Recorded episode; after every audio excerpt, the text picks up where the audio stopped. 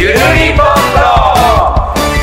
介護が変わる社会が変わる社会医療介護ネットワークゆるりがお届けする介護について熱く語る番組ですゆるりゆるりと参りますそれでは、パート2をお楽しみください。ゆるりぽっと。糖尿ちょっとやばいですよっていうのはここですか？これがもちろんこれは一つなの、だ。これだけではわからない。だから他に血流を測る測定器もうちは置いてますしはい。あとは毛細血管の血液の流れ方を見る測定器も置いてるんで、実はそういったのと一緒に並行で見ることによってより細かくどういった状態かが分かりますね、っていうことなんです。もちろん採血するっていうのも一つなんですけどもちろんそれだけではなくそれ以外のことも実際いろんな結果がこちらでは分かるんでそれもまた参考にねしていただいて食の改善や体の体質を改善していくということにつながるのかな。以前とどう変わってきたのかなっていうのが仕事場変わったはいやいや子育てでちょっと変わったとか親の介護始まったわとかなんか結局体重が増えるってことは環境が変わってる、ストレスがかかってるのか動く量が減ってるのか基本脂肪が体重増えるっていうのは食べる量が増えてるのか動く量が減ってるのかっていうことになってくるんで心当たりがあるかどうかやね。なければやっぱそれもまた見ていかなあかんしその見直しであったりチェックにはすごくこれはね参考になるかなと思います。またこういうのも実はお店の測定会、無料測定会っていうのも定期的に,、はいやってますんで、ただまあうちの場合はまあカウンセラーが2人いてるんですけど、私の方も在宅であったり、飛び回ってるんで、い、てない時はね基本予約制であったりイベントの方で、はい組ませていただいてます。イベントってどれぐらいに1回されてるんですか、一応もう8月までイベントの方が月1回、無料イベントの方を組ませてはいただいてますんで、ここで。そうですねここではいやってます。その辺のねあの企画ってねやっぱり上野さん全部考えはるんですあそうですね。一応年末あの近くのキッチンをお借りして、イベントの方ね、健康の集いということで、そういうイベントの方をさせていただいたり。地域の方がこうちょっと体操したりとかそうですね体をやっぱりちょっと動かしながらね、90分ぐらいあるんでちょっと楽しみながらするイベントスライド見ながらね、するイベントっていうのをさせていただいてたりこういう料理教室も料理教室。昔はそういうのもやったり。料理教室なんてあの男性の方とかわからない人とかいてはるじゃないですか助かりますね。みんなでしたらみんなでやったら面白い。そうですね。楽しんでいただく。そういうのもいろいろねイベントとしてはね。ええ料理教室までってすごいですね。それ。考えるんでしょそう。ですそれはやっぱり私だけではないんでやっぱそういうフォローしていただいたりそういう先生とのつながりがあるからまあそれの中でまあいろんな方とね。でもうちに置いてる機械は周波数をたくさん流すのとあとは電極をたくさん取ることによってこうやって細かく全身の体のむくみであったりとか今言う腹部ウエスト周りですよね。そういったのも実際はある点を取って調べることができるんでこれもまた便秘がちなのか今の状態食べた後なのか太ってきてるのか、そういったのも実際分かったりむくみがちであったり、そういったのが分かることによって浮腫があるからどうしていかなあかん利尿効果のあるものをちょっと取っていかなあかんのか、食べ方の食事指導にもやっぱつながってあるタンパク質とかミネラルとかもそうですね。分かるんですね、はい。あのちょっと店にあったの小宝カウンセラーっていうのがあったんですけど、はい、あれ何するカウンセラーなんですか、まあ、やっぱどうしても不妊で悩まれてる方がすごく多くて、はい。はい、もちろん病院に行かれてたり、はい、病院に行ってたけど行くのに遠ざかってるって方に対して、うちの方では実はそういった子宝カウンセラーっていうことで、そういったのを勉強したカウンセラーがいてまして、でその中でどうやって食事であったり体質であったりある意味また基礎代謝の取り方であったり、子供を授かりやすい状況をどうやってしていったらいいのかなっていうのを実はアドバイスできるカウンセラーがいてるということになるんです、はい、それに対して、まあ、もちろん病院と同時進行って方もいてますんで、なんか人工授精体外受精される方もいてるんですけどそういった中でどうしていかなあかんか、元気な卵を取るためにはやっぱ体づくり実際はお母さん自体もちろんご主人もそうですね、うん、えー、元気な精子がなかったら育たないし、受精もできないですよってことなんで、はい、そういったのを一からやっぱりちょっとお話の方をさせていただいてどうしていったら一番いいかなっていうのを、まあ、一緒に見ていく、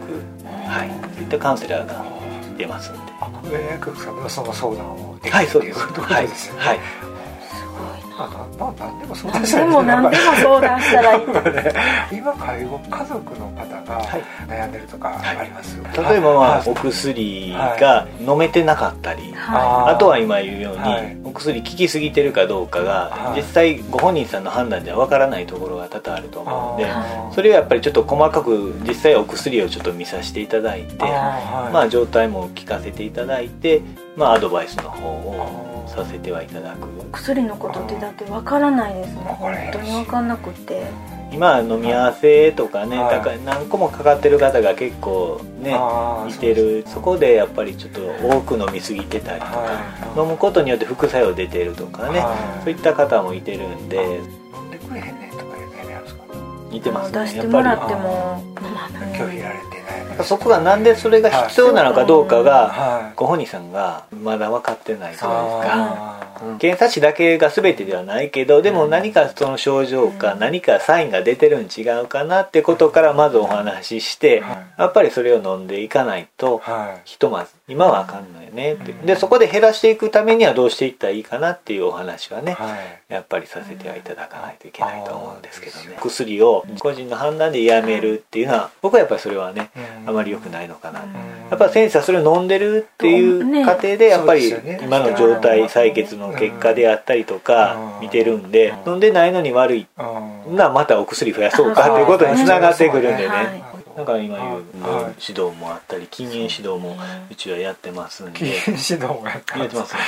はい、この前まではポイントラリーで市の方と一緒に共同の方でさせていただいて禁煙習慣とか、やっぱどうやったらタバコをやめれるか。もちろん普通に今物販でね、あのニコレットであったり、ガムであったり、パッチっていうのがある分があるんですけど、そういったのを用いてやめられたり、あとはまあお薬もあるんで、僕は病院の方にご紹介させていただいて、お薬を2週間ごとに飲んで徐々に減らしていく、そういったお薬もありますので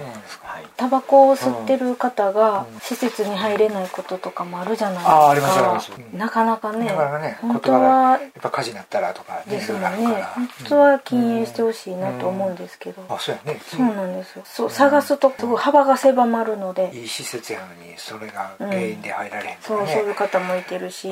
部屋にこっそり持ってきたりしても迷惑かけるとかそんなこともありますし。僕らはね実際今小学校の方中学校の方に行って薬物乱用予防教室っていうのをねしてまして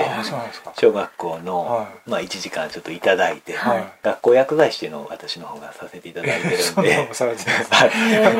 で、えまあ、近くの小学校に行って、子供たちに、一番やっぱり薬物の入る入り口っていうのはどうしてもタバコやお酒になってくるんで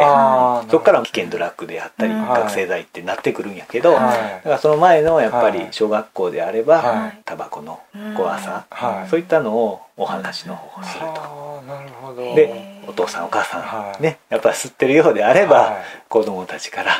ある意味ねそれはね、あまり良くないのよっていうことをね、体のために良くないのよっていうことをねお酒に関してはね、体をね少し温めたりとか、お湯割りとかであればね、い、いのかなと思うんですけどタバコに関してはね やはりあまりね。体にいいっていう結果はやっぱないんでやっぱそういうのをね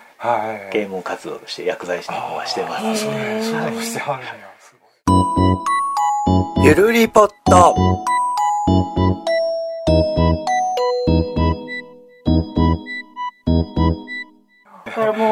本当に地域のためになんですよ。ですよ、ね、子供から高齢者まで。ねもうなんかよろず相談みたいな まあでもこれからは多分でも薬局でそういう地点、一番やっぱりい。ろんな町の薬局っていうのは、やっぱそういった接点があるんで、それがまた認知症の方であったりとか、やっぱ啓蒙であったり、そういうのが一番分かる場所なのかなとは思うんで、やっぱそういう薬局に、健康サポート薬局になっていかないといけないのかなと、はい。まあ、行ってて独協とかの在宅でね、お薬持っていか、持っていくとね、やっぱなかなかもちろんヘルパーさん来てる時に話すんやと思うんやけど、でもやっぱ話す機会が少ないのか、もう一回行ったら30分下手したら1時間ぐらいね、あのお話しして、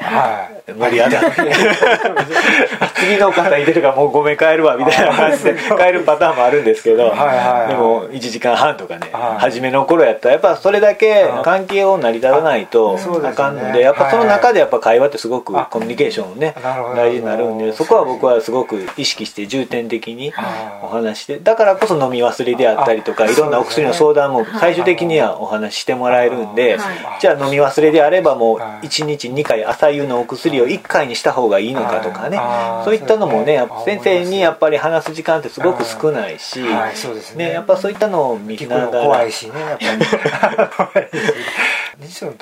興奮しちゃう薬とかね、お薬飲み始めた場合初めはちょっと興奮したりとかもねあったりとか。抑えるこうちょっとこうダウンさせるのとこう認知症でもその辺やっぱり間違ってった飲み方とかしてる方いらっしゃるんです。中にはやっぱり、はい、まあもちろんその辺もしっかりだからドクターと会ってる時はすごく落ち着いてたりとか、やっぱ絶えず見てるわけじゃないもんね、ああそうですね。だから他にも認知症の方だけじゃなくパーキンソンの方やったら、はい、いつやっぱり痛みが出てるとかいつ震えがあるかって絶えず先生が見てるわけじゃないんで、そこが先生以外に入る僕らがお薬持っていた時どういった状態なのか、またヘルパーさんにお話聞いたり木山根さんにお話聞いたりぱいろんな方に見てもらえててそこでまあ報告したり、まあ、情報交換するから、ある意味先生にもそこが分かってもらえて、コントロールより細かくできるんかな、で今小学校で学校薬剤師っていうのを僕やってまして、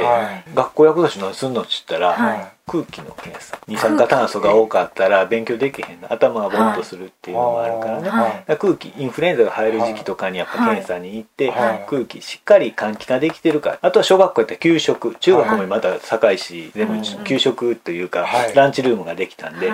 堺市は O157 でだいぶ問題になったんで、給食の検査に行ったりとか、水道水の検査プールの検査、消毒の検査第2の検査。えー、検査だらけ。えそれなんかあるんですか？機械とか。機械ある。それはあるから学校に出たり薬剤師会からそれを持って行って教育教育委員会さんから委託をされて僕らで行くわけよなんかもう生活のほぼ全部をね。そういうことも実は町の薬局一薬局としてしてる。すごいな。それ以外にあそこのつくののね救急診療あるやんか。あそこにまあ月12回ぐらいまあちょっと交代で町の薬局の方が薬剤師会にちょっと入ってないと入られへんねんけどちょっとだけ勤務して交代で薬剤師がね。なんかあそこはドクターもそうやもんね。子供の方はね。なんか交代で入る。薬剤師会もそういう結構活動されてる方ですね。そうですね。やっぱそれをしていかないとやっぱりね。赤ちゃん生まれる前からの相談からそうですね。小学生からそうです。もう最初見取りそうです本当にゆりかごから墓まで全て全て相談受けますよみたいな。やっぱそういうニーズもあるっていうのもあるし、やっぱりやっていかないといけないのかなっていう立場にもあるのかもしれないしね。なるほどはい、そしたらもう盛りだくさんの内容で、はい、でこっちも整理できないぐらいすごい話が いっぱいあって、はい、僕もすごい薬局とか薬剤師さんのイメージってすごい全然根底から覆されるぐらい変わる回だったんですけど、ね、また上野さんの方にあの今後の薬剤師とか薬局とか、はい、そういう今後の展望とかですねちょっとこうどうなってほしいとかいうようなこうありましたらちょっとお願いします、はい、まあ、今やっぱり介護の方にも、実際まだ薬剤師として、実際まだ入ってはいってるけど、はい、全ての面においてまだ全然入りきれてないっていうのが実際あるんです。だから今後はやっぱりそういった関係をしっかり築きつつ、やっぱり必要とされるところには薬剤師として、はい、今いうお薬の飲み合わせであったり残薬チェックだけじゃなく、はい、やっぱ体調管理も含めて、はい、やっぱ入っていける薬剤師になっていかないといけないというか、薬剤師会としてもやっぱりそうやって薬剤師としてね入っていくそうですね。進んでいくということが大事になってくるんかなと。思います、はい。上野薬局さんみたいにこう地域とどんどん相談とかつながっていこうよっていう方向もあるんですか？この南区はでもね、はい、結構そういった方向ですごく進んでまして、はい、やっぱり横のつながりを今大事にしながら、はい、やっぱ見える関係づくりということで、それが今雪山根さんから始まったりもちろんドクターから始まったり、ヘルパーさんから始まったり、やっぱそういう連携をやっぱ取っていかないとい。けないもん。やっぱそれぐらい南区だけじゃなくこの仙北地区は高齢化が進んできてるんで、そういうのが必要にはなってくる。していかないといけないのかなとは思います。どうもありがとうございました。そしたらあの上野薬局さんの場所と電話番号とか、はい、ちょっとその辺の情報をちょっといただけたらな。はい、はい、ありがとうございます。はい、えっと一応上野薬局は、はい、堺市南区、はい、新日農大の山頂6の5っていうことで、はい、新日農大近隣センターの中の薬局になります。なんかスーパーがあるんだよね。そうです。ね。はい。はい。パーと近隣センターが合体してる、はい、ところになります。で、駐車場も完備してまして、気軽にまたこういった無料のイベント相談であったり、い。ろんなお薬のこと気になること、普段から何か気になることあれば、また、どうしてもちょっと担当メインのいろんな方がいてますんで、化粧品担当であったり、子宝担当であったり、お薬担当であったり、鍼灸、はい、鍼灸担当もあるんで、だからまたそれぞれに一応相談乗ってくれると思いますんで、はい、また言っていただければと思います。はい。電話番号はちなみに、はい、はい、072-298、7998はい、はい、またよろしくお願いします。結構しょっちゅうイベントをやってはりますですね。はい、その辺をそうですね。知るのはどうやって知ったらいいんですか？一応ね、上野薬局のホームページであったり、はいはい、LINE の方でもいろいろあの情報は流させてはいただいてます。LINE アットみたいな。LINE アットで、はい、やってますんで、はい、だからまあ、はい、Facebook であったり、いろんなもので見ていただけるに違うかなと思いますんで、また、はい、今回よかったらこれも多分アップさせていただこう。ありがとうございます。はい、またよかったら、はい、見てください。はい、ありがとうございました。今日は上野薬局の店長さんの上野悦彦さんでした。ありがとうございました。ゆるリポートいかがでしたか？この番組では皆様からのご意見ご感想をお待ちしています